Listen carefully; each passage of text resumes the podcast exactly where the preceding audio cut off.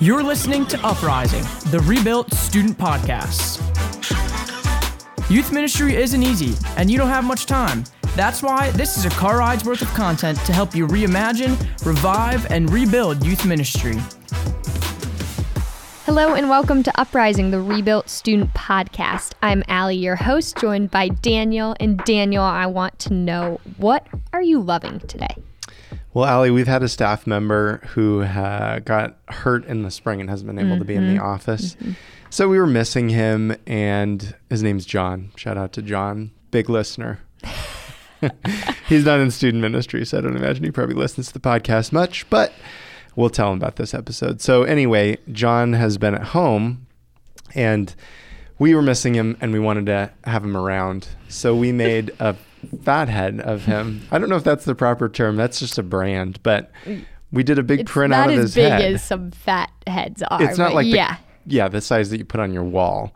But it's like life size. It's like a good size. Yeah, it's the size head. of it's yeah, probably bigger than a normal sized head. So we printed it out a, a picture of him and we laminated it and put it on a stick, and we walk around with John. Yep. He's all over. And people love taking selfies with John, and we send it to him and let him know that we're missing him. That's a good thing. I so I love John, that. and I love the idea of bringing people on with you. We've done that when we've been missing ministers before mm-hmm. for different meetings. We've just made a picture of them yeah. to have with us, so people would know their face and their name. Mm-hmm. Yeah, absolutely. Well, oh, I am loving John and I'm loving that at least we have his face and his smile around here if we can't have him for real. But I am also loving a new book I just started and it's 31 Prayers for My Future Husband by Jennifer and Aaron Smith. So I'm hmm. currently reading that, um, which is really nice. My fiance lives in another state currently, so just every night before bed, you know, we're we're far apart, but I get to be praying, just taking some time in the middle of planning all of the wedding things to just intentionally spend some time praying for him and our future marriage. So that's what I'm loving. So right it's praying now. for your future, future husband. husband. Is there a praying for your future wife? There is. I know. I should probably get him that one, right? I was thinking, yeah, it'd be cool if he was praying for My you friend too. just sure gifted is, me this one, so that's why I have this one. But yeah, that's cool. Yeah, and it can be even for non-engaged people, just for anyone who one day wants to be married. Um, for everyone. And then mm. there is a version as well for praying for your as a spouse, praying for your spouse. But nice. That'll be next. well, we are on episode four of our current series, Rebuilding Your Ministry Team. So far, we've talked about giving ministers a why, um, three ways to recruit new ministers, and what every minister needs to hear from you. So today, we're going to dive into the next topic because I think everybody could probably relate to being frustrated maybe sometimes when you found something in your ministry you wanted another person to own and they just didn't do it. So you had to take it back, and it was just easier to do it yourself. Or you thought something was a great fit for a specific minister, and it turned out it wasn't those things have happened to all of us. We've been in that frustration. So today we're going to talk about building a team so it's not all on you, aka delegation and empowerment. Yeah, and we're not talking about this because we're experts on it. No, we're but as always, we're talking about it as we learn. I think it's a human inclination sometimes, especially in ministry because this is our job. So we're in it full time. But then ministers come in and this is their they're volunteer. You know, they're not, they don't do this nine to five every day like we do. So it's easy to go into, it's just easier for us to do it because we know what we want. We know what we were talking about in the meeting this week about that and all of those things. I think it's natural, human. Mm-hmm. Yeah, it's. Al- I think it's always going to be challenging for me, and I'm guessing for you too, to give things away in our ministries. Um, mm-hmm. Um, but we've realized a couple of things that we need to do or think uh, it's a mindset approach to get. I I realize this to get over myself. get over yourself, Daniel. We all need to say that to ourselves sometimes. to get right? over myself. so this is my thought. If I am keeping my ministry from growing, if I'm being a perfectionist or being overprotective, mm. because sometimes people will forget or fail, but it's not the end of the world when they do. That's part of ministry is being able to work with people, um, even in those moments. And maybe particularly in those moments because that's where the growth happens. It's not all on me. And if others can do a job at least 80% as well as I can, that's an, plenty enough for me to give it away.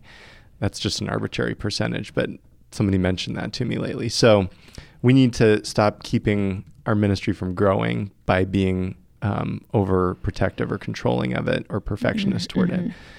And the biggest lesson here is to not just give away tasks, but to also give away responsibility. We talked about that a couple of episodes ago with one of our student leaders, but we also need to do it with our adult leaders. Tasks are specific things that you're expected to do. Responsibilities means that you get to decide what to do. So, task would be to greet people at the front door. A responsibility would be figure out how to make teens feel welcome as they come in the mm. doors. Task would be run the lights for a program responsibility would be can you figure out a lighting plan for the program tonight? Task would be talk about this saint for two minutes. Responsibility would be we've got a message on saints. Can you pick a favorite and explain why you like that saint? So, not just give away tasks, but give away responsibility. Mm-hmm. The last couple of episodes, we've talked about how to recruit and vision cast for your team, but today we're talking more about how to use that team well. Your first and biggest lesson to learn when it comes to delegation and empowerment for your ministers is what Daniel was just talking about tasks versus responsibilities. Tasks are to dos, and responsibilities are ownership. Today, we've got three other tips as well to help you build your team's confidence and competence. So, the first is embrace the messiness. It takes a lot of work up front to get things rolling, right? And it's going to be a little messy. The second is be specific. People need to know what you're doing and how to do it before they can really take ownership and run with it. And the third is to play play to people's gifts. So find places where people can succeed. Not everybody can do everything. We all have different gifts and talents. So identify your leaders and utilize them for what they're already gifted in. So, the first idea embrace the messiness. You're organizing people, and it takes time to build systems and struct- structures. It takes a lot of tweaking and learning as you do that building. So, we've been doing this with our small group leader coaches. Now, it started three years ago. We had this dream for coaches, and we tried to build it up. And still, three years la- later, some feel underutilized. We haven't figured out how to get them in small groups enough to help coaching other leaders, and COVID just reset their responsibilities in our structure totally. We now um, we know they're needed and helpful, but we're still figuring out how to use them best. It's messy, and initially, it's going to be more work for you than it would be if you were just doing things yourself. But it's still worth it. You have to write things out for them. You have to explain to them what you're asking of them. You have to communicate, confirm with them. You've got to follow up and evaluate. It's messy, but it's worth it. Yeah, I think that's one of the the things about building a team. It is more work up front. Mm-hmm. It is not easier to have somebody else do the work initially. Mm-hmm. Um, and so it takes more time, but in the end, that's the right thing to do. Mm-hmm. That's how ministry grows. All right, so first idea, embrace the messiness. Second idea, be specific. Your volunteers need job descriptions. We um, just hired somebody new for our team and we're onboarding him right now. He'll be on our show hopefully very soon. And he's two days into working with us as we record today. And that always makes it clear how much what we do is ingrained in us mm-hmm. because. Mm-hmm like Allie was talking about, we're in the weeds and the trees every day. It's hard to see the forest in the middle of, of all of that each day. So your volunteer ministers are not in mm-hmm. in that everyday application. And so you need to give them a narrower scope of what they're doing and a clear vision overall and then an explanation of what they're going to do specifically in their work. So if you want them greeting teens at the door and holding the door, good. That's a specific action for them. But going into why that's so important is taking it to the mm-hmm. next level. It's not just greeting people at the door, it's making kids feel welcome from the moment that they enter to know that we're prepared for them. We're going to greet them as Christ. And then going into how to welcome and not just greet is like next, next level. Mm-hmm. So it's not just saying hi, but finding out a little bit about them, mm-hmm. learning their name, mm-hmm. um, and keep building people up keep building them up as they serve pizza and lead games and say prayers and give messages, and especially as they lead small groups. And you can really do that and build their skills by being specific and offering lots of great feedback. So, the third and final idea is people's gifts. Find them and play to them. One of our ministers, Katrina, loves to do something during Lent and give a Catholic lesson. She has an amazing knowledge of the Catholic faith, and that's what she does with her small group during Lent. Another leader, Matt, had teens out on the water by his house, which was fun for him, and it was just an awesome day of fellowship for all of those teenage boys who came. Amy, another minister of ours, led mission projects for her small group and then for the whole program because that was where her passion was. So lead from areas of strength. Take a spiritual gifts inventory or some kind of even survey to find out where your ministers are gifted or you'll spot it yourself. You'll see them engaged in other areas of ministry or in their own personal lives as you get to know them. Find what they're passionate about and what comes naturally to them, what they're good at, and then encourage them.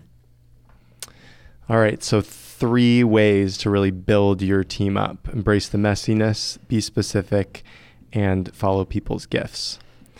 All right, and as we always like to do, we're going to end with one bright idea. I'll just warn you this is a, this is going to take a little bit of explanation. You can go check yeah. this out online. Maybe we'll link it um, below. Uh, so this comes from Michael Hyatt, and um, it's I, the best name that I could find for it was the proficiency passion model basically there's it's four quadrants. So picture four squares next to each other, and in each of the squares there's um, kind of a crossover between proficiency and passion. So proficiency, are you good at it? Passion, are you excited about it? Mm-hmm. Where your proficiency and your passion meet is your desire. And that's where you want to be spending most of your time. Mm-hmm. And that's mm-hmm. where you want to help your leaders to spend most of their time. If they're in a desire spot, they're going to love what they're doing for you. Now, the next one is if you're proficient at it, but you're not passionate about it. Mm-hmm. So you're good at it, but you don't care. You don't enjoy it. You don't enjoy it. So that's disinterest. So we have desire, disinterest. Now, the flip of that is if you're not passionate or not proficient, but you're passionate about it. So you're not good at it, but you for some reason care about it. That's distraction. That's not really stuff that you need to be spending mm-hmm. a lot of your time mm-hmm. doing. And then the other one is if you're not proficient and not passionate about it, it's drudgery. Mm-hmm. You don't like doing it and you're not good at it. So desire, disinterest, distraction, drudgery. Those are the four quadrants. Okay. So what you want to try to do is figure out for yourself and for your leaders how to move them so that they're spending more of their time in that desire and less of their time in the drudgery and the distraction and the disinterest. Mm-hmm. And you can do your own also of this, like kind of a work day or work week audit of your time, identifying all the different tasks or things that you do throughout your week and which fall into which category. And you'll find you you may be spending a lot of time on distraction and you realize you have to cut those things out of yours. So that is a one bright idea for you and for your ministers that will be helpful to them. Well, thank you so much for joining us for today's Car Rides worth of content. We love you all very much. Join us next time where we will continue this series and focus on how to form and keep forming leaders.